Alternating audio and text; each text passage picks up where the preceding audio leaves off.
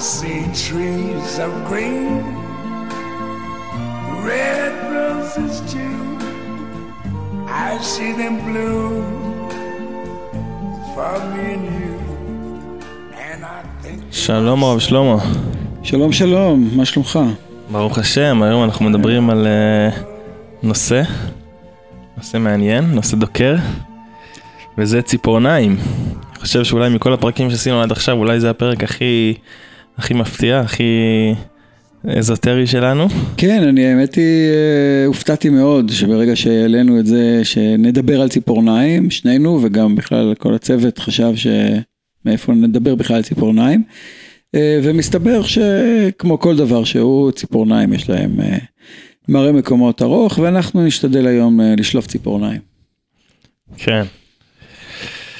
נראה לי שבנושא הזה באמת, באמת ביהדות יש יחס מאוד נפוץ לציפורניים. אני חושב שבנושאים קודמים שדיברנו עליהם, ראינו שגם בתרבות זה תופך, תופס נפח מאוד גדול, אז גם פה זה קיים, אבל אני חושב שביהדות יש מקום מיוחד לציפורניים. מה אתה אומר? אני מסכים. אני חושב שגילינו שציפורניים בתרבות המערבית יש לה עניין, וגם בתרבות העתיקה, אבל אני חושב שלהבדיל משאר הדברים שדיברנו עליהם, בתרבות האנושית הציפורניים כמעט לא, הם לא פריט חשוב מאוד. ואצלנו הציפורניים מופיעים בכמה מופעים מאוד מאוד חשובים, אתיים, תיאולוגיים, תרבותיים, מאוד מעניינים, וננסה קצת לברר את זה לעומק. אולי נתחיל מאדם הראשון. חייב להגיד שזה מקור שמאוד הפתיע אותי, שהציפורניים חוזרות אחורה עד עד לשם. באמת הפרקי דרבי אליעזר מלמד אותנו שהלבוש של אדם הראשון היה אור של ציפורן. מה היה לבושו של אדם הראשון? אור של ציפורן, וענן כבוד מכוסה עליו, כיוון שאכל מפירות האילן נפשט אור ציפורן מעליו. כלומר, נולדנו אבירים, נולדנו, האדם הראשון נברא, הוא נברא עם שריון קסקסים, כן, הוא נברא עם איזושהי שכבת מגן, קשיחה, אה, שהייתה מגינה עליו, שהיא הייתה ממש, אפשר לדמות אותה, אני מניח שכולם ראו איזה, באיזה מוזיאון את שריון הקסקסים הזה של האבירים, שבעצם אפשר לדמות אותו, אני מקווה שהוא היה בצבע יותר אסתטי מאשר השחור המאיים של האבירים, או החום אה, של הנחושת, אבל ה... לדמות את אדם הראשון, בדרך כלל זה בדיוק הפוך, אנחנו מדמים את אדם הראשון, ובאמת מופיעים אפילו תיאורים אחרים לחלוטין, של אדם שאפילו אור אין לו, כן, שהקדוש ברוך הוא נותן לו כותנות אור וילבישם, הבשר היה חשוף עד, עד אז, ואז ניתנה לו כותנת אור להלביש אותו, שהיא בעצם איזה כיסוי של הפנימיות שלו, וכך האור הופך להיות מצד אחד מגן, אבל מצד שני גם מחשיך את האור הפנימי, ופתאום יש איזה מסך שירד עלינו, ופה בדיוק התיאור הפוך, הפרקי דרבי אליעזר, שמופיע אחר כך בהרבה מאוד מהמסורות היהודיות, שהאדם הראשון נולד עם שריון קסקסים, כלומר כולו מצופה ציפורן, ועכשיו שיש לנו ציפורניים, בעשר אצבעות הידיים, ועשר אצבעות הרגליים, זה שריד למה שנשאר מאותו נקודה שבה היינו כולנו ציפורן. זה מרתק שהציפורניים היום זה משהו שהוא ממש בקצוות, בשוליים של הגוף, וגם אותו אנחנו ככה מדייקים ומורידים, והאדם היה כולו ציפורן. מה שיש לנו זה, זה תזכורת קטנה למשהו שהוא היה הלבוש של כל הגוף שלנו. כן, ואם ננסה להבין למה, אז באמת זו שאלה גדולה. כלומר, אני הייתי מנסה להבין מעצמי ולחשוב שהציפורן באופן אבולוציוני, נגיד, אי אפשר להתחמק מזה ואי אפשר, כן, ברור הרי, שבסופו של דבר הציפורניים נועדו להגן על האיברים של הנגיעה שלנו בעולם המעשה, האצבעות, כן, והרגישות של קצות האצבעות וקצות הרגליים, כולנו דפקנו פעם את האצבע, את הזרת באיזה, באיזה רגל של ספה, וזה מאוד כואב, ואם זה היה בלי ציפורן, זה היה עוד הרבה יותר כואב. יש פה איזה נקודה כזאת, כן, שאנחנו פוגעים במציאות ונוגעים בה, אז יש לה איזה מערכת הגנה מסוימת שצמחה, אה, כמו הקסקסים של הדגים, וכמו כל מיני דברים כאלו, ובעצם אה, העובדה שחז"ל מתארים את ה... את האדם הראשון כמלא, כמלא ציפורניים, ככולו בעצם ציפורן, היה מקום שהקדוש ברוך הוא ברא הגנה, כן? הקדוש ברוך הוא ברא אותנו כמוגנים, שום דבר לא יכול לפגוע בנו, אנחנו מסתובבים, אנחנו אבירים, ופתאום נהיינו חשופים, כן? פתאום הפוך, במקום שישימו לנו אור ויחסו אותנו, שזה מסורת אחת, אור, הורידו לנו את האור, כן? והאור שלנו הפך להיות רכרוכי ולא מגן מספיק, כן? ובעצם שתתנות הפוכות לנסות ולהבין מה האור שלנו היום, ובאמת בזוהר, בפרשת ויקהל, הזוהר, הזוהר מציין, כן, לבוש הקדמה דהתלבש באדם בגינתא דעדן, כן, הלבוש הקדמון שהתלבש בו אדם בגן עדן, הוא הווה מעינון מלבושין, מעינון רתיחין דעיקרו נחוריים, ועינון לבושין דעקרו לבושי תופרה, תופרה זה תופרים שאנחנו אומרים, כן, כלומר זה ה... לבושים די אחוריים, דהיינו, זה לבושים של הגנה, לבושים של אחור ולא פנים, כלומר, הם לא לבושים של אור, אלא דווקא של החשכה, אבל הם אלו ששומרים עלינו, כן? אפשר להסתכל על זה, שומרים עלינו במובן שמישהו יפגע בנו, אף אחד לא יפגע בנו, אבל אולי גם במובן שציפורניים הם גם מסוגלות לשרות, כלומר, זה לא רק מנגנון הגנה, אלא גם מנגנון התקפה, כן? לא יודע איך נראו הציפורניים, אבל אם הם כמו... ציפורני חתול, או כמו אנחנו ששולפים ציפורניים, כאילו כאיזה ביטוי וסורטים עם הציפורניים, אז הציפור, או, או אפילו נאחזים בציפורניים, נכון? עוד ביטוי אחד, שעם הציפורניים אנחנו נאחזים בדברים, זו באמת תפיסה שכל עינון משריין קדישן, כולון סחרין לבני אדם ואינטטיר מכולה, כלומר בעצם כל המזיקים מנסים לתקוף אותנו, אבל אנחנו בולט פרוף, אנחנו חסיני כדורים, חסיני כל דבר, בגלל שיש לנו מגן, כן, הקדוש ברוך הוא נתן לנו איזשהו מערכת הגנה, כיפת ברזל, שמגינה באופן אישי עלינו מפני כל הכליים וכל הרסיסים וכל הפגעים שבעולם, וכיוון דחב, כלומר כיוון שהאדם התחייב מיתה, או התחייב אחרי שאכלנו מעץ הדעת טוב ורע, אז ניטל ממנו הלבוש, כן, והתעדו מינינו לבושים, נלקחו ממנו הלבושים הללו, בעצם מה שהזוהר אומר, הוא שאכלנו אותה, כאילו, מה לעשות? נשארו לנו מעט מאוד ציפורניים, שעוד נדבר על מה שנשאר, אבל מה שאין, מה שאין זה העובדה שהאור שלי הופך להיות גמיש, רכרוכי, פגיע, נשרף ונצרף בשמש, וכואב, ו- ו- ויש סרטן לאור, אני לא מכיר סרטן לציפורניים, כן, כלומר, יש איזו שכבת מגן כזאת, שהופכת את הכל לקשיח, עוד מעט נדבר על הצד השני של הקשיחות הזאת, אבל אה, העובדה היא, שבני אדם היו שמחים, כולנו עסוקים, אתה נכנס לאוטו, כן, והאוטו כמו היום, נכון, יש קריות מתנפחות, ויש פגוש, ויש, האוטו מלא ציפורניים, נכון, יש מ- מימין ומשמאל, מקדימה, מאחורה, כולי רוצה להיות עטוף ב... ציפורן, כן, זה, זה האוטו שלי, או טנק, אני טנקיסט. רק אתה... שהציפורן של השני לא תפגע בציפורן שלי. כן, ומקווים שציפורן בציפורן נגעו ולא, ולא יזיקו, אבל זה עובדה שאנחנו ממשיכים לחפש, כל הבית שלנו זה ציפורן, נכון? הבית שלנו זה קיר, שמצפה אותנו, שמכסה אותנו, שאני מתחכך בקירות שלו כל הזמן, והוא הוא, הוא סוג של ציפורן, כלומר אנחנו בסוף בונים ציפורניים, כן, יש גם בניית ציפורניים לדעתי, נכון, משהו, ב, ב, כן, לא, בדיקור, בניקור, אני לא בדיוק יודע, אבל, אה, באמת אני לא יודע, אני לא מתמם, אה, ובניית ציפורניים, אז אנחנו, כל החיים שלנו עסוקים בלבנות ציפורניים. להגן, כן, הנה עכשיו אנחנו יושבים פה באולפן, בתוך הישיבה, שהוא אה, מאוד ככה, מקיף אותנו מסביב, הוא חנוק, אפילו אה, אח, סטרילי מאוד, עם שכבה למעלה של אקוסטית, שחס וחלילה לא יישמע הד, או איזה רעש מהקומה מעל, ואז זה, זה קליפה, זה, זה, זה, זה ציפורניים שאנחנו מקיפים את עצמנו, כדי להיות מוגנים מהחוץ, מהרעשים של החוץ, מהנדנודים של החוץ, מההפרעות של החוץ, אנחנו on air, כן, וכשאנחנו on air, אנחנו רוצים להיות מוקפים הרבה פעמים בהמון המון המון סוגים של ציפורניים שבני האדם מקיפים, וגם מטוס הוא ציפורן, ומטוס תוקף, ומטוס שורט, וכל הדברים הללו, ואפילו בצורה של תפרים, כן, המטוס כאילו שבא ככה כאיזה חד, ורוצה לפגוע במציאות. בקצור, אנחנו מוקפים בציפורניים עד היום. שזה דבר מרתק, שהאדם האידיאלי, האדם לפני החטא, האדם קודם החטא הוא דווקא זה שהוא מוקף ציפורניים, ושמבחינת אחוריים, כלומר יש משהו לכתחילאי, בזה שלאדם יהיה את זה בחינת אחוריים, ודווקא בעקבות החטא אנחנו מאבדים משהו מה, מהלבוש של האחוריים הזה. יש משהו שאנחנו זקוקים לאחוריים האלה, ובעקבות החטא אנחנו מאבדים אותם, אבל אז השאלה באמת מה קורה שם, למה דווקא בעקבות החטא אנחנו מאבדים את הציפורניים האלה, ונשארים רק עם איזה שארית, מה קרה שם? אני חושב שזה ביטוי כנראה לסטטיות מול הדינמיות.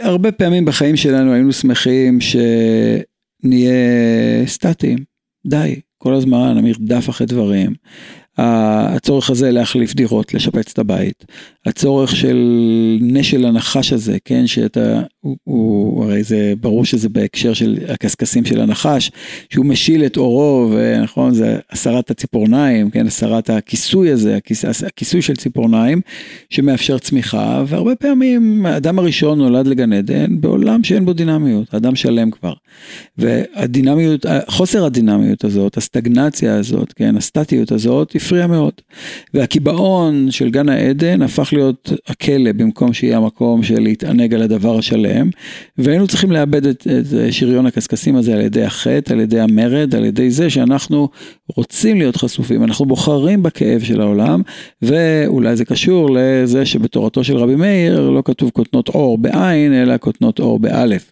קוטנות האור הללו הם בעצם האור שלנו, סקין, כן? ולא leather, לא אור שאנחנו לובשים כבגדים, אלא הקדוש ברוך הוא נתן לנו קוטנות אור, הוא נתן לנו את ה... במקום הקסקסים, הוא נתן לנו משהו ש... הנה, עכשיו שנינו, אם נשים פה את היד על השולחן, הוורידים שלי די גלויים, כן? והמקומות, נכון, הוורידים שלי בולטים וגלויים, התוכן הפנימי שלי נמצא, והוא חשוף, והוא רגיש, אבל הוא מאפשר ליד שלי תנועה, איפה שקצות האצבעות שלי חסומות מפני תנועה, בגלל שיש בהם ציפורניים. והתנועה היא, היא, היא עונש, כן? היא מסע, שאומר, נזרקת מגן עדן ועכשיו, אוקיי, תמשיך את החיים שלך, ויכול להיות שתגיע בדרך לגיהנום גם כן, ולא תחזור לגן העדן, ויש פה מערכת מאוד מאוד מורכבת, אני חושב, שחז"ל מבינים, שהאדם הראשון נולד צדיק בפרווה, רק במקום צדיק בפרווה, צדיק בקסקסים, והוא היה מוגן, אין לו פגעים, הוא לא חוטא, הוא לא כלום, אבל היה איזה סדק כנראה, איזה נקודת אור, ש, שמתוך ה, כאילו, כנראה היה סדק ב, ב, ב, באחת הציפורניים, הוא לא הכין, כן, משהו נשבר שם בציפורניים, ודרכו כנראה היה החטא, פתאום המבט הזה מעבר, הרצון לפגיעות, ו... יש שיר של ליאונרד כהן, כן, שדווקא דרך ה, דרך הקרקס, השברים שלנו, רק משם מתגלה האור. אנחנו חושבים שהשברים זה הדבר ששובר אותנו, אבל רק בשברים מתגלה האור. סלחו לי שאני לא זוכר, לא בדקתי את זה מראש, אבל תאמינו לי שיש שיר כזה של ליאונרד כהן, שרק דרך, דרך השברים יוצא האור. במובן הזה, הציפורניים, כן, אני מניח שזה היה כמו רעפים כאלה, נכון? כלומר, משהו של ציפורן על ציפורן על ציפורן, כן, שמאפשרות, כמו שריון, שריון קסקסים, כן, ככה חז"ל מתארים את זה, כמשהו שיש בו איזו גמישות מסוימת, אבל היום אני לא חושב שיש חיילים בעולם שהולכים עם שריון עליהם, אבל תחילות השריון, בסוף זה חזר להיות משהו שאתה צריך שיהיה לך שריון, אבל אתה רוצה שתהיה מספיק גמיש לנוע בתוכו, ולסובב את הצריח, כדי שתוכל לפגוע או להגן על עצמך. שריון מתמרן. שריון מתמרן, היית בשריון, גם אתה יפה, אז שנינו שריונרים. והעירום הזה, כן, במקום, פתאום נהיינו עירומים, ואז בגדים הם תחליף לציפורניים הקדומות, ובתים, כמו שאמרתי, הם תחליף, אבל מאז אנחנו נתונים ללחצים, פתאום אפשר ללחוץ עלינו, כן, אפשר... לשקר בעקבות זה, כן? אין, אין סטגנציה, וכשאין קיבעון, אז ממילא הדינמיות מובילה לטוב, לטוב ולרע, ובעולם של אמת ושקר, זה עולם מוחלט, עולם שאין בו דינמיות בכלל, כל נכון או לא נכון. בעולם של יופי, של אסתטיקה, אנחנו צריכים להשיל את, ה, להשיל את הציפורניים, כדי שיתגלה משהו, ויסתתר משהו ב, בעקבותיו.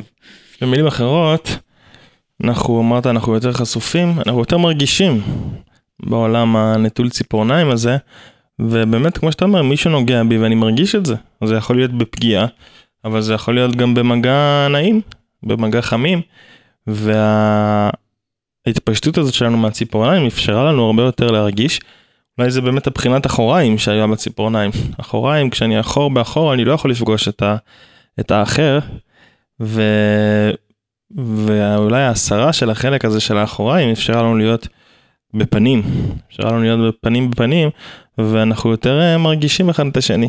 זה גם הסיבה שזה כל כך כואב, כשאני מרגיש את האחר, ולפעמים הוא מתחכך בי, וגם כשהוא לא מתחכך בי, אני לפעמים אני גם יותר מרגיש את, ה, את הצער של האחר, אני פחות uh, בתוך השריון שלי, ו, וזה כואב. אבל בכל זאת, גם נשארו לנו ציפורניים, דיברנו בעיקר על הסרת הציפורניים כן. עד עכשיו, אולי נדבר קצת על מה, אז, אז מה הציפורניים היום, בעולם של אחרי הגן עדן, שאנחנו יותר חשופים, ורוב האור שלנו הוא באמת אור רך וגמיש, מה התפקיד של הציפורניים שכן נשארו, ומה קורה איתם? טוב, זה מעניין, אתה יודע, פתאום אני חושב על זה, שאם ככה, בתיאוריות של האבולוציה, באנו מן הים, באנו מהטטיס, מהכיסוי הכללי של, כן, של האוקיינוס הגדול הראשון, שעלינו מן הים, כאילו פעם היינו דגים, כן, במובן רעיוני, ויחד עם העלייה לאדמה, כן, החשיפה הזאת לעולם, ו- ופתאום, כן, הדגים מוגנים מעין הרע, נכון? כאילו, ש- שיש איזה מקום שבים אתה מוגן.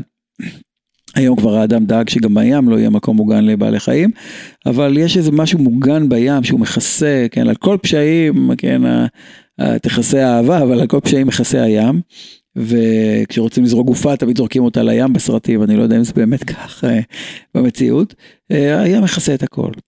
ועלינו מן הים אל, אל, אל היבשה, והשאלנו את הקסקסים שלנו, כן, כאילו זה ממש הגן עדן הזה, שהוא מצויר על ידי, ורוח אלוהים מרחפת על פני המים, ופתאום גן עדן זה, כאילו המקום הזה שאתה יוצא מהמים, אה, מהימה הראשונה, והקדוש ברוך הוא מפריד את האדמה מה, מהים, מהמים, ונותרו בנו מעט מאוד, מעט מאוד קסקסים, וההגנה המוחלטת נעלמה, אנחנו יותר חשופים, אנחנו יותר פגיעים, אנחנו לא זקוקים לקסקסים האלו, הם אפילו יזיקו לנו בעולם, אבל עדיין אה, נשארו לנו מספיק קסקסים, מספיק אה, ציפורניים, אה, שבאמת אכן צריך לשאול את עצמנו מבחינה רעיונית, מבחינה אבולוציונית אנחנו יכולים להבין שהציפורניים, כמו שאמרתי, מגינות עלינו, אבל השאלה מה מעבר לזה, ואני אני רוצה להתייחס לזה רגע, בכ, בכמה אופנים, קודם כל, כל דבר בטבע יש לו קליפות ופרי.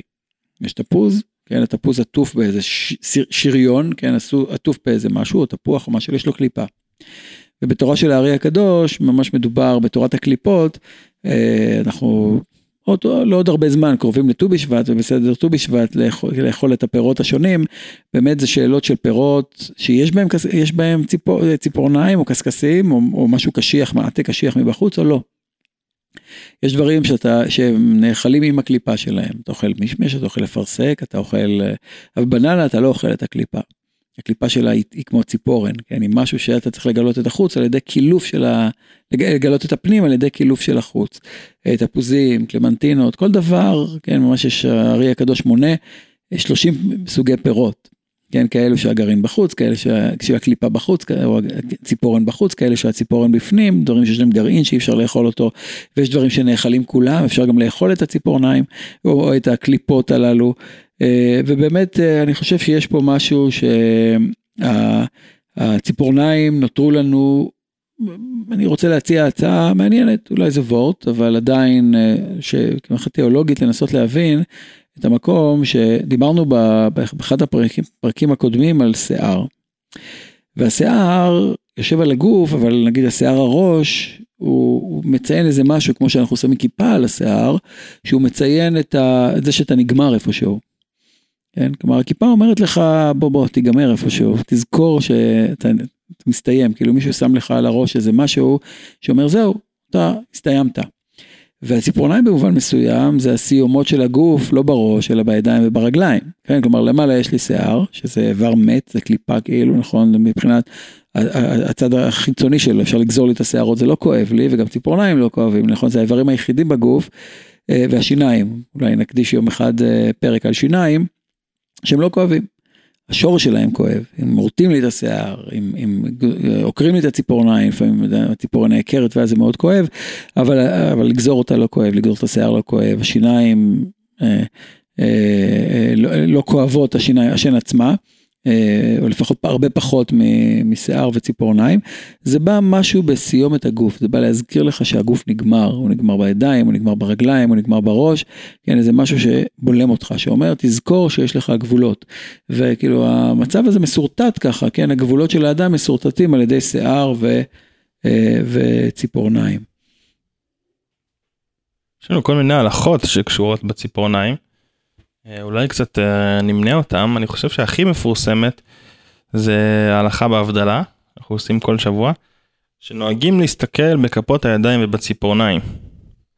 וכשהרמ"א מביא את זה, הוא אפילו אומר דברים יותר ספציפיים, ויש לראות בציפורני יד ימין ולאחוז הכוס ביד שמאל, ויש לכפוף האצבעות לתוך היד, שאז רואה בציפורניים עם הכפות בבת אחת, ולא יראה פני האצבעות שבפנים, ככה הוא מביא מהזוהר.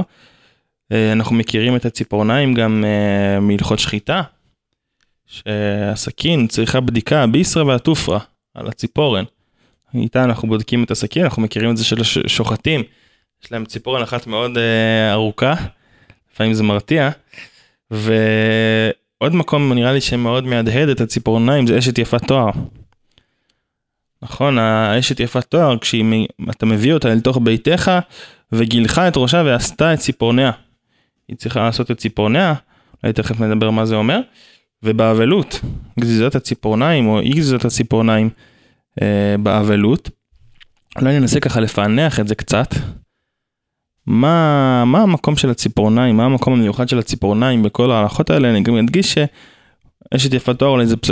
זה פסוקים מפורשים, אבל חלק מהמקומות האלה זה ממש דברים שפתאום צפו, ולא לגמרי ברור מה המקור שלהם, ומה ההתמקדות הזאת שהייתה על הציפורניים. אולי נתחיל מההבדלה. מאיפה הגיעה להבדלה העניין הזה של הציפורניים? כן, קודם כל הרשימה שהבאת, ויש עוד דברים מעבר, כן, הזכרת את ההבדלה, את השחיטה, יש את יפת תואר, אבלות, יש עוד כמה הלכות בענייני ציפורניים, והמאזינים, שימו לב, כן, צריך לשים לב שכמה פעמים אנחנו עסוקים בציפורניים.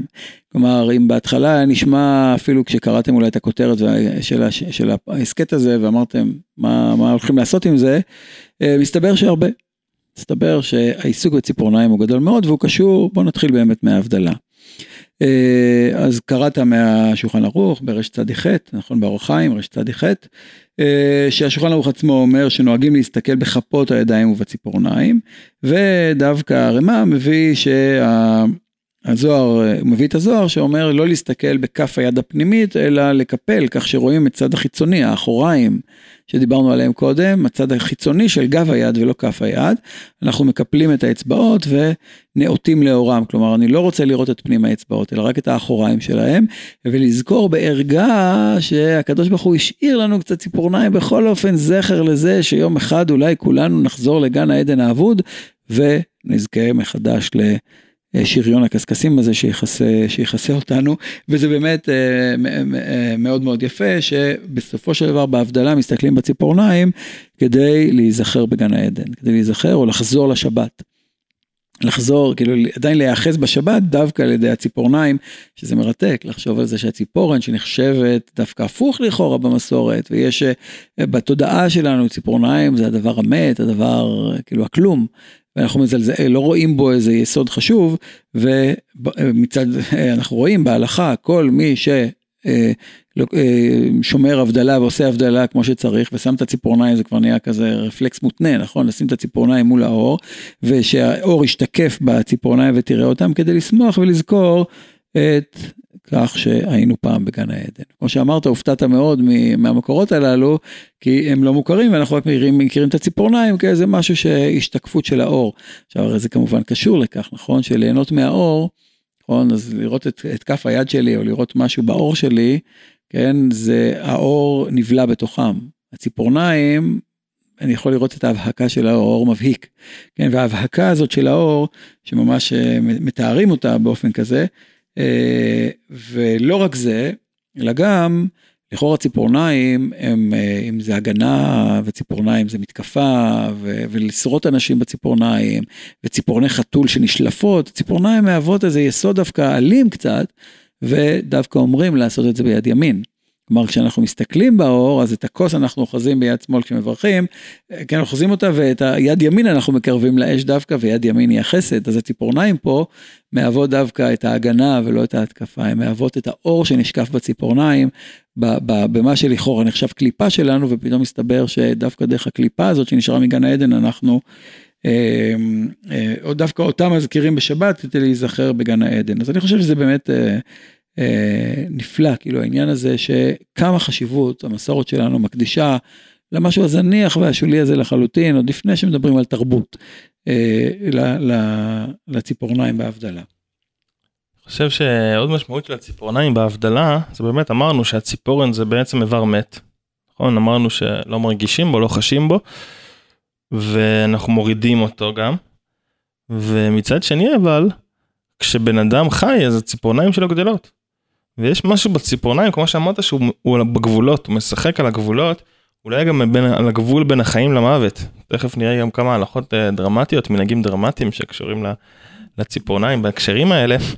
ויכול להיות שבסוף שבוע, בתחילת שבוע חדש, אנחנו בדיוק מבטאים את הנקודה הזאת.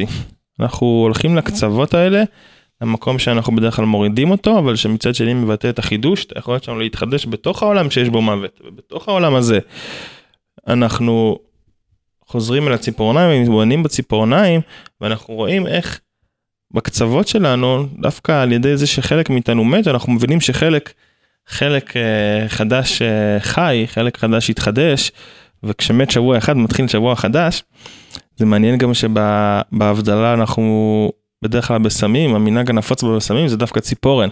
עוד איזה קשר של, ה... של הציפורן לה... להבדלה, וזה בכלל דבר יפה, כי אנחנו אמרנו שהציפורניים הן קשות, ויש במקום של מוות, ו... וזה גם בתרבות, אנחנו לוקחים את, ה... את המקום הזה, וזה הפך להיות טקס של טיפוח, טיפוח ציפורניים, זה עניין גדול בקוסמטיקה, אז התרבות ממש הפכה את זה מאיזשהו איבר שאולי נרתעים ממנו. אני באופן אישי, זה, יש לי קצת רתיעה מציפורניים, ו, ופתאום בתרבות זה נהפך להיות, בעיקר בתרבות הנשית, אבל זה נהפך להיות איזה פריט אופנה, עושים, כמו שאמרת קודם, בניית ציפורניים, ועושים לק ג'ל, ו, וכל מיני לקים ו, וצבעים, ו, וממש מניקור, פדיקור, ממש יש הרבה עיסוק בזה, ואולי גם אנחנו עושים את זה אצלנו בהבדלה, אנחנו מתבוננים בציפורניים, ובמקום לראות אותם רק כאיזה מקום של התקפה, במקום לראות את, ה, את הקצה שלנו, אנחנו נזכרים בזה שהקצה שלנו פה מוביל אותנו לאיזה גן עדן, שמחזיר אותנו לעולם של הציפורניים, וגם, וגם בהיבט הזה של הבשמים, אנחנו לוקחים דווקא צמח קשה של הציפורן, ואותו אנחנו מריחים, ממנו אנחנו מתבשמים בתחילת כל שבוע חדש. כן, אולי זה גם קשור לנושא השני שהבאת, וזה העניין של הציפורניים של השוחט. בסדר, אפשר לדבר על הפונקציונליות, כן, אתה רוצה לדעת אם הסכין חלקה, ואם היא תוכל לשחוט כמו שצריך, בלי עקבות, עקבות, ולכן בודקים את הציפורן, ומעבירים אותה למעלה ולמטה, כדי להרגיש שאין שום פגימה בסכין, אבל מה שמרתק הוא, שאתה, נכון, אתה, אתה רוצה עכשיו לקחת סכין, ולבדוק אם יש בה פגימה. אז נגיד, הייתי עכשיו, לכאורה היה אומרים, תסתכל בעיניים, תשים את זה מול, כמו בחסה שאני בודק, כן, כשאוכלים חסה, לבדוק שאין תולעים, חס וחלילה וכולי, ואני בודק לאור, לאור המנורה, לאור משהו, לראות אם יש איזה משהו. לכאורה, סכין, היית לוקח ומסתכל. אז אומרים לו, העין זה לא מספיק רגיש. Okay? אז תיקח אולי, אני יודע, איזה, את האצבע שלך, את כף, את הצד הפנימי, לא הצד של הציפורן החיצוני, ותרגיש, כי היד שלי, חוש המישוש שלי, הדין וכולי, ואומרים לה, ככה באיבר, שלכאורה הוא הכי מת, ולהפוך אותו לאיבר הכי רגיש שלנו. כלומר, שאם אתה רוצה להרגיש, באמת, אז תרגיש בציפורניים. שזה באופן משמעותי, אני רוצה להגיד שזה מעבר לפונקציונליות, וגם אם ההלכה התעצבה באופן פונקציונלי, אני אף פעם לא מאמין שזה נשאר ברובד הזה. כלומר, אם ההלכה הגיעה למצב הזה שבו אתה רוצה לדעת משהו שהוא רגיש מאוד, כי אם יש אפילו פגימה קטנה, אז גמרנו, זה עבוד, והשחיטה תהיה לא כשרה, ואתה רוצה גם מבחינה אתית אולי, לדאוג שהשחיטה לא תהיה קשה לבעל החיים, ונכון שלא יהיה איזה כאב כזה, בגלל, בגלל הפגימה שבסכין, שהיא לא תשחט כמו שצריך, והיא לא תהיה חלקה, ולא ת, ת, ת, ת, ת, תמנע את הכאב מיד, ודווקא עושים את זה בציפורניים. אז יוצא בסוף שהציפורן זה המקום שבתוכו יש את הרגישות, הרגישות הגדולה שלנו, דווקא במקום שלכאורה הוא המקום שלא מרגיש כלום, שמצד אחד אני גוזר אותו ולא כואב לי. מצד שני, עם הסכין, ברור שזה יותר נוח, כן? כי באמת זה לא כואב לי כשאני מעביר את האצבע שלי על הסכין, אבל מצד שני, זה דווקא האיבר, האיבר החישה. איבר החישה בשחיטה שהוא משמעותי מאוד, זה ודאי מתקשר גם לדברים ש...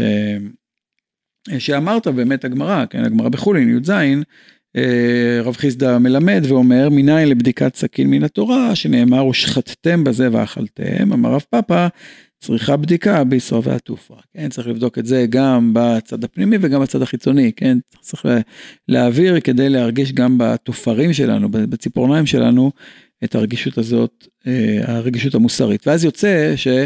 אמנם זה כלי שחיטה בסוף, כלומר הציפורן היא, היא מאפשרת את האלימות, כן, של שחיטה. מצד שני, זה רגישות גדולה שהשחיטה תהיה כמו שצריך, כלומר הציפורן משמשת פה בשני אופנים, אולי קצת גם כמו הבדלה, אה, שאמרנו את הפרשנות הזאת של הגעגוע לציפורניים, אה, שאני מסתכל עליהם באש. מצד שני, יש דעות שאומרות, המאירי ואחרים, שמציגים גם אפשרות אחרת, והיא שזה בא, אני שם את האצבעות, כך שאני רואה את כף היד ואת האצבעות, ואני יודע להבדיל בין החלק המת לחלק החי של היד, כמו בין הקליפות לאורות, ואז דווקא זה בא לה, לה, להנגיד את הציפורן לבשר החי, ולא להעצים את הציפורן כבשר החי, כן? וזה באמת, אה, אה, עוד פעם, תפיסה, כמו שהזכרת אותה, מאוד מאוד אמביוולנטית. אותה אמביוולנטיות, אנחנו אולי רואים אותה גם באשת יפת תואר. באשת יפת תואר, אומרים, ועשתה את ציפורניה, אחרי שאדם מביא את אשת יפת תואר לתוך ביתו, והיא יושבת אצלו ובוכה את אביה ואת אמה ירח ימים וכולי. חלק מהמעשים שצריך לעשות זה וגילחה את ראשה ועשתה את ציפורניה, גם אנחנו רואים פה שוב פעם את השיער והציפורניים ביחד, ועשתה את ציפורניה, יש לזה שני פירושים הפוכים. יש כאלה שמפרשים שוועשתה את ציפורניה זה שהיא תגדיל את הציפורניים שלה בשביל להיראות רע, כי אתה רוצה לראות אותה בעליבותה כדי למנוע מהאדם שהוא, את ההמשך הרצון שלו, המשך החשק ב, באישה יפת תואר, ויש כאלה שפרשו דווקא להפך. בחורשור למשל מפרש, שזה דווקא העניין של יופי.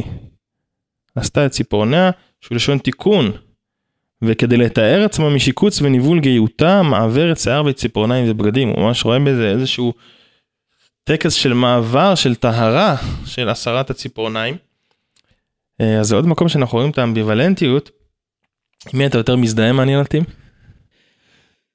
מי יותר מזדהה עם הדעה, עם זה ועשתה, אז בוא, צריך לשאול את עצמנו, קודם כל, קודם כל, אם אני מזדהה עם האיש שלקח את אשת יפת התואר הזאת, נכון? כלומר, אם אני, אם אני מניח שכוונת התורה היא, שכל כל הטקס הזה שעושים, גילחה את ראשה ועשתה את ציפורניה, ותהיה תקופה מסוימת, להשאיר אותה לבד, והיא צריכה לשבת ולהתאבל על הוריה וכולי, ובאמת לא דיברה תורה אלא כנגד יצר הרע, אז, אז באמת אני אקבל את העניין הזה של ונבלה את ציפורניה, כלומר באמת היא תאריך את ציפורניה, והיא תיראה קצת אה, גסה, והיא תיראה, כן, ציפורניים ארוכות נתפסות כגורם מאיים, ואז אתה תשלח אותה, כן, ואסור להתעלל בה ו- וכולי. זה אפשרות אחת. אפשרות שנייה, שאם אנחנו מסתכלים דווקא לצד השני, שאם כבר אתה לוקח אותה, כן, אז בוא, כמו שדיברנו בזמנו על שיער, שבשיער יש התחדשות, אז גם הציפורניים יש התחדשות, נכון? אותו דבר, ואז גזירת הציפורניים מסמלת את סילוק הקליפות שלה מהעבר, וקליפות חדשות יהודיות, ויש ציפורניים יהודיות, כן, יש ציפורן יהודיה, והציפורן היהודיה, אולי זה הציפורן של ההבדלה, שעשתה קאמבק לתוך אשת יפת תואר, שבסופו של דבר אנחנו מסתכלים על הציפורניים שלה, ואומרים, אוקיי, אתה רוצה להכניס את הביתה? אתה רוצה שתהיה אשתך? קיבלנו את זה, נכון? רצינו שתרחיק אותה. אבל אם כבר אתה פה והיא בביתך, אז וגילחה את ראשה ועשתה את ציפורניה, זה בדיוק שני הסמלים הללו של הסרת הקליפות של העבר וצמיחת קליפות מחדש. אז יש פה מצב, נכון, של השפלה, ויש פה מצב גם של כניסה לבית, שזה סוג של ברית, נכון? ברית מילה מכניסה ילד ליהדות, אתה מסלק איזה אורלה, אתה מסלק איזה קליפה, והקליפה היא אה, מאפשרת כניסה, אז גם פה יש איזה קליפה, שמאפשרת כניסה, ובסוף, כן, זה לא רק שזה מסיר את הקליפה, כי זה העובדה שאנחנו לא צריכים כל הזמן לגזום את הציפורניים שלנו, לעשות את הציפורניים שלנו, ואפשרות שלישית כמובן תהיה, שאני לא ראיתי אותה בפרשנים, אבל היא שעשתה את ציפורניה, בפרשנים זה, היא עשתה את ציפורניה, אם היא מגדילה אותם, אז זה סימן לכיעור. אם היא, אם היא גוזרת אותם, זה סימן לחזרה, כאילו לשורש. אבל יש אפשרות שלישית, שעשתה את ציפורניה, כמו בימינו אלה, שזה דווקא הציפורניים הארוכות, שדיברת על הלק ג'ל, כן, על זה מניקור. ש... מניקור זה נקרא. אני לא, סליחה שאני לא בקיא. ו... ו... ופה יכול להיות שזה יופי, אבל יופי של הגדלת הציפורניים ולא הקטנתם, אבל כנראה שבחזל לא היה נפוץ מה, ש... מה שהיום. ואם אתה שואל אותי אם אני מזדהה, אני... אני חושב שהיום בימינו, שוודאי אף אחד לא יעלה על הדעת, כן, שאפשר לקבל כזה דבר של אשת יפת תואר, של לקחת אותה הביתה, ודברים כאלו כבר לא נוהגים במלחמות, ולמזלנו ולשמחתנו, החז"ל בעצמם אמרו שלא דיברה תורה אלא כנגד יצר הרע, כדי לבטל את הרעיון של אשת יפת תואר, ולא לקבל אותו. כי אם חז"ל לא היו אומרים את זה, אני לא יודע מה היה היום, היינו מקבלים כל מיני תשובות כאלו, שהפוך, זו מצווה, עוד מצווה מדאורייתא לקיים, של אשת יפת תואר, ולקחת לך לאישה, אז ברוך השם חז"ל כבר הזהירו אותנו ואמרו, שזו מצווה שעדיף שלא לקיים. נראה לי שההלכה הכי דרמטית, אולי גם הכי מפורסמת, אבל שהרבה אנשים היא נורא מפחידה אותה, אולי גם זה אחד ממקורות הרתיעה שלי מהציפורניים, זה ההלכה הזאת שאסור לאישה בהיריון לדרוך על ציפורניים. זה ממש נתפס כסכנה, זה משהו שמאוד התפתח גם אצל המקובלים, אבל המקור שלו הוא באמת באמת כבר בחז"ל בגמרא, גמרא במועד קטן, ולדעתי זה לא, יש לזה גם מקבילות, אז הברייתא בגמרא אומרת, שלושה דברים נאמרו בציפורניים, הקוברן צדיק, שורפן חסיד, זורקן רשע. כן, אפשר לקבוע את הציפורניים וזה צדיק, מי ששורף אותם הוא עוד יותר הוא חסיד, ממש כבר איזה צעד של להעלים את הציפורניים האלה מהעולם, אבל מי שסתם זורק את הציפורניים הוא רשע, והגמרא אומרת למה? תמה מאי שמא תעבור עליהן אישה וברא ותפיל. כן, ממש תפסו את הציפורניים כמקום שעלול להפיל, שאישה תפיל את פרי בטנה, ועד היום זה, אני חושב שיש ציבורים שזה מאוד מאוד רווח בהם, הזהירות הזאת מהציפורניים, איך אתה רואה את הדבר הזה? מה, מה, מה ראו בציפורניים כמשהו שכל כך מאיים, שיש לו כאלה סגולות מסוכנות, שהוא יכול, אישה יכולה להפיל את פרי בטנה? האמת שאני מעולם לא הבנתי את ההלכה הזאת עד הסוף, אבל עדיין הרתיעה הזאת של הגמרא, אני חושב ש, שהיא נתפסה אצלי, ובאמת אני מאוד מקפיד לא להשאיר סתם את הציפורניים. מה, מה פשר הדבר הזה? כן, זכורני, החברותה שלי ב- בירושלים לפני שנות דור כבר, לפני שלושים שנה, סיפר לי בזמנו, הוא עוד לא היה נשוי, היינו, זוג, היינו צעירים, והוא עוד לא היה נשוי, ואז הוא סיפר לי שאחותו הייתה אצלם בבית, והוא גזר ציפורניים, ונפלה ציפורן בדיוק על הרצפה, ואחותו עברה בהיריון, ועברה מעל, ה, מעל הציפורניים. והיא הייתה, נודע, לא, הייתה בחודש השלישי, והמסכן הזה במשך שישה חודשים, עשה תעניות, ויתר על ארוחות, ישב ולמד יום ולילה, וביקש רחמים ותחנונים, והלך לכותל להגיד, לה, להגיד תהילים, ומה לא, ובסוף הוא סיפר לי שהתפילות שלו עזרו מאוד, ואפילו נולדו תאומים. אז היה תיקון גדול, ואני זוכר את זה, רק אז פעם ראשונה, אני חושב, הייתי יותר מ-שלושים שנה כבר, שלושים וחמש שנה, שפתאום, שגיליתי אז את ההלכה הזאת, והיא הפתיעה אותי מאוד. אני לא אדם של כאילו אמונות, שבעיניי זה אמונות תפלות, אני לא חושש כך, אבל כרגיל, כולנו ליתר ביטחון נזהרים מאוד, אני כמובן נזהר מאוד מהעניין הזה, כי אני לא רוצה, עוד פעם, להתעסק עם מיסטיקה שאני לא מבין, אבל כן, עדיין צריך כן לחשוב על, לחשוב על סיבות רעיוניות לפחות לדבר. אבל קודם כל, עוד לפני שמדברים על, על, על כך, אני רוצה להעיר רק הערה מעניינת מאוד סתם אישית, רבים מאיתנו כוססים ציפורניים, ולי זו הייתה תמיד בעיה, אני כוסס ציפורניים, כססתי הרבה שנים ציפורניים, וזה תמיד התריד אותי, עד שגיליתי את הגמרא הזאת, בעקבות הסיפור הזה שלפני שלושים וחמש שנה, והוא שרבי יוחנן בבית המדרש, רבי יוחנן בבית המדרש של טבריה, כסס ציפורניים וזרק אותם על הרצפה. הרי משם התחיל הדיון. כן, שצריך, והגמרא, הגמרא יוצא לה, שרבי אחרי רבי יוחנן עושה את זה, רק רשעים זורקים את, ה, את, ה, את הציפורניים. אז קודם כל זה הרגיע אותי, שאם רבי יוחנן אני יכול לקסוס ציפורניים לעיני תלמידיו, אז אני, אני לא קוסס ציפורניים לעיני תלמידיי, היום זה כבר ביטוי לאיזה חוסר ביטחון עצמי וכולי, אז אנחנו נזהרים שלא לעשות את זה מול התלמידים, אבל עדיין הרגיע אותי שאם רבי יוחנן עושה את זה, אז כנראה שזה לא כל כך נורא, ואני מוכן להיות רבי יוחנן, אבל להיות רשע אני לא רוצה. באמת הגמרא אומרת שנשים בבית המדרש לא מצויות, ולכן אין בעיה שהרה, אישה הרה תעבור בבית המדרש, לכן רבי יוחנן הרשה לעצמו לזרוק את הציפורניים הנשוחות שלו על, ה, על הרצפה, עובדה מעניינת. עכשיו, אני מניח שהרעיון של הציפורניים, האמביוולנטיות שלהם, הצד החי והצד המת, הצד הצומח שלנו, שיותר, הידיים שלי לא יתארכו יותר, והראש שלי לא יגבע יותר, אלא אם כן הציפורניים, נכון? זה, נכון, בעצם אני קלו בתוך המידות שלי, מאיזה גיל מסוים שכבר הפסקתי לגדול, ורק בעזרת, רק הציפורניים והשיער ממשיכים להצמיח אותי, כן? אני גדל מעבר לגבולות הגוף, ולצערנו גם הבטן. זה מעודף אכילה.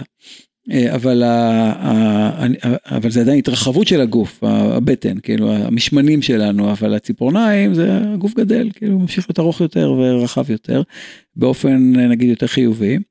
וברגע שאתה, אבל ברור שברגע שאתה כוסס ציפורניים, אז זה כבר הופך להיות, מצד אחד, אדם לא מת, הציפורניים הם לא טמאות. אבל מצד שני, זה חלק מת שבי. כן, ופתאום, יש בו משהו מן המוות, יותר גרוע מאשר כשהוא מחובר לגוף שלי, לפחות השורש שלו ממשיך, ממשיך לצמוח, ויש איזו תנועה גם בקצה המת. אבל פה זה ממש נגיעה במוות, נגיעה בחידלון של החיים הגזורים, הנתוקים. במובן הזה, כן, שאני עכשיו כוסס, כוסס או גוזר ציפורניים, אז אני קצת מפריע לצמיחה של הגוף. כאילו מה שיכולתי, כן, פתאום התנתק ממני. אבל מסוים יכול להיות שהציפורניים, גם לילד קטן, לתינוק, עובר, כן, שנמצא ברחם עמו, זה כאילו הניתוק הזה, כאילו הניתוק שמה, מהשורש של הדבר, מחבל הטבור, מהרחם, וניתוק החוצה, זה, זה סמליות כזאת שהציפורניים מבטאים. עכשיו, אני לא חושב שמבטאים את הניתוק הזה, הציפורניים החתוכות, כמו, כמו ההרה. עכשיו, אני חייב להגיד, אני, אני לא חושב שצריך להיזהר בזה, סבי זיכרונו לברכה, זכר צדיק לברכה, כשהייתי, אני זוכר, הוא נפטר כשהייתי ממש בתחילת חטיבת הביניים שלי, אבל אני זוכר מאוד חזק את זה שפעם הלכנו לבקר, והוא אמר לנו, אני לא זוכר אפילו באיזה הקשר, אמי זיכרונה לברכה הייתה מאוד בעניינים האלה של מיסטיקה וכל מיני דברים כאלו של זהירות, ושאלנו אותו משהו, ואז אני הייתי כבר אז קצת פחות, נגיד, פחות, יותר רציונלי ופחות מיסטי, ושאלתי מה זה השטויות האלה, כאילו אמרתי את זה קצת בחוצפה, ומה האמונות האלו וכו', ואז הוא אמר דווקא, שתראו, כשהיינו בחוץ לארץ באמת, שם יש שדים, כן? שדים בשר ודם, ושדים לא בשר ודם, שם צריך להיזהר, בארץ ישראל, אנחנו מוגנים, חזר לנו שריון הקסקסים, כלומר בארץ ישראל אנחנו מוגנים מכל הפגעים, הפגעים הללו, ארץ ישראל מגינה ומצילה עלינו, ולכן לא צריך לחשוש מכל הדברים הללו, ואני בעקבותיו, כמו שאמרתי, אני לא זורק ציפורניים על הרצפה, כי יש נשים הרות, בטח לא בכוונה, אבל אני גם לא אכנס ל, להיסטריה, אם אני אראה שזה, שזה קורה, וכמו שאמרתי, מידת הזהירות חשובה, ולו בגלל ההלכה, בלי קשר ל... או מסורת לפחות, בלי, הרמב"ם הרי לא מביא את הדבר הזה, והוא לא מופיע בשולחן ערוך, כן, ללכת על ציפורניים, אבל הזהירות תמיד נכונה, כן, הזהירות נכונה, שוב אמרתי, ולא רק בגלל ההלכה, וכך באמת כותב ערוך השולחן, כן, ערוך השולחן ביורדיה, כותב שאנחנו לא מבינים את כל המשמעות של הזהירות הללו, והוא כותב מפורש שאנחנו לא צריכים להתחשב בהם. אז סגרנו מעגל, פתחנו בגן העדן, חזרנו לגן העדן של ארץ ישראל, והקסקסים שלנו הולכים וחוזרים. אולי נסכם שאנחנו רואים שיש בציפורניים באמת איזה יסוד אמביוולנטי שחורז המון המון הלכות. מצד אחד, הציפורניים של גן העדן, שיש בנו איזה געגוע אליהם, שאנחנו מזכירים אותו במוצאי שבת, זה גם אחת הסיבות שדווקא זה עניין של נשים, הזהירות מהציפורניים. כי הפרי מגדים אומר, שבגלל, כיוון שבגלל האישה הציפורניים נשרו, אז היא צריכה להיזהר מזה,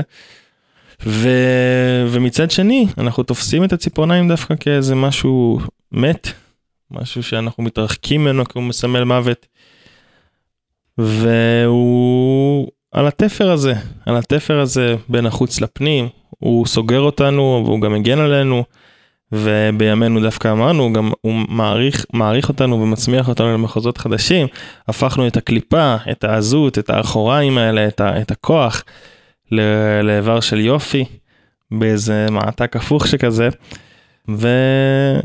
וככה אנחנו באמת uh, מתקנים את הציפורניים אולי, כן. דווקא רואים את החשיבות שלהם. וזה באמת המושג הזה של להפוך את הקליפות לפירות, כן, מה שפותח הזוהר ואומר, שתפקידו של אדם בעולם זה להפוך מר למתוק, חושך לאור, קליפה לפרי. ואנחנו מבקשים להפוך את הקליפות לפרי. במובן מסוים אנחנו חיים בימים כרגע, שיותר מדי אנשים שולפים ציפורניים או סכינים או נשקים. יותר מדי אנשים עצבנים, ואוטומטית הציפורן הופכת להיות המגע הזה באדם האחר, שהוא מגע אלים, מגע פוגעני, מגע אסוני לצערנו הגדול. והרעיון הוא בסוף להמתיק את ה... הציפורניים, לא לגרש אותם. והם הופכים להיות, ברגע שממתיקים אותם, הם הופכים להיות לא רק ש...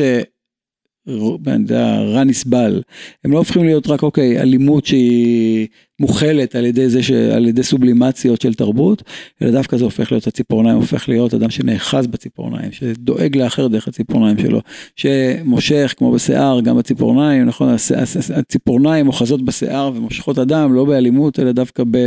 להוציא אותו ממקום רע למקום, למקום טוב. ככה אנחנו רוצים שבאמת המגע הזה, כן, של הציפורניים, ייתן במציאות מגע חיובי ולא מגע שלילי, מגע של הבדלה, מגע של שטיפת תואר, וכלומר כן, של, של יפת תואר במובן החיובי של המילה, כן, במובן של קירוב, במובן של לראות את היופי בדברים, ואני מקווה שגם תפקידם בשחיטה יתבטל, כאשר כבר לא נצטרך גם לשחוט יותר, ולבדוק את הסכינים שלנו, שבעזרת השם הובילה המוות לנצח, ומחה השם דימה מעל כל פנים. בעזרת השם, נחזיר את הציפורניים לגן העדן. תודה רבה, הרב שלמה. תודה, תודה.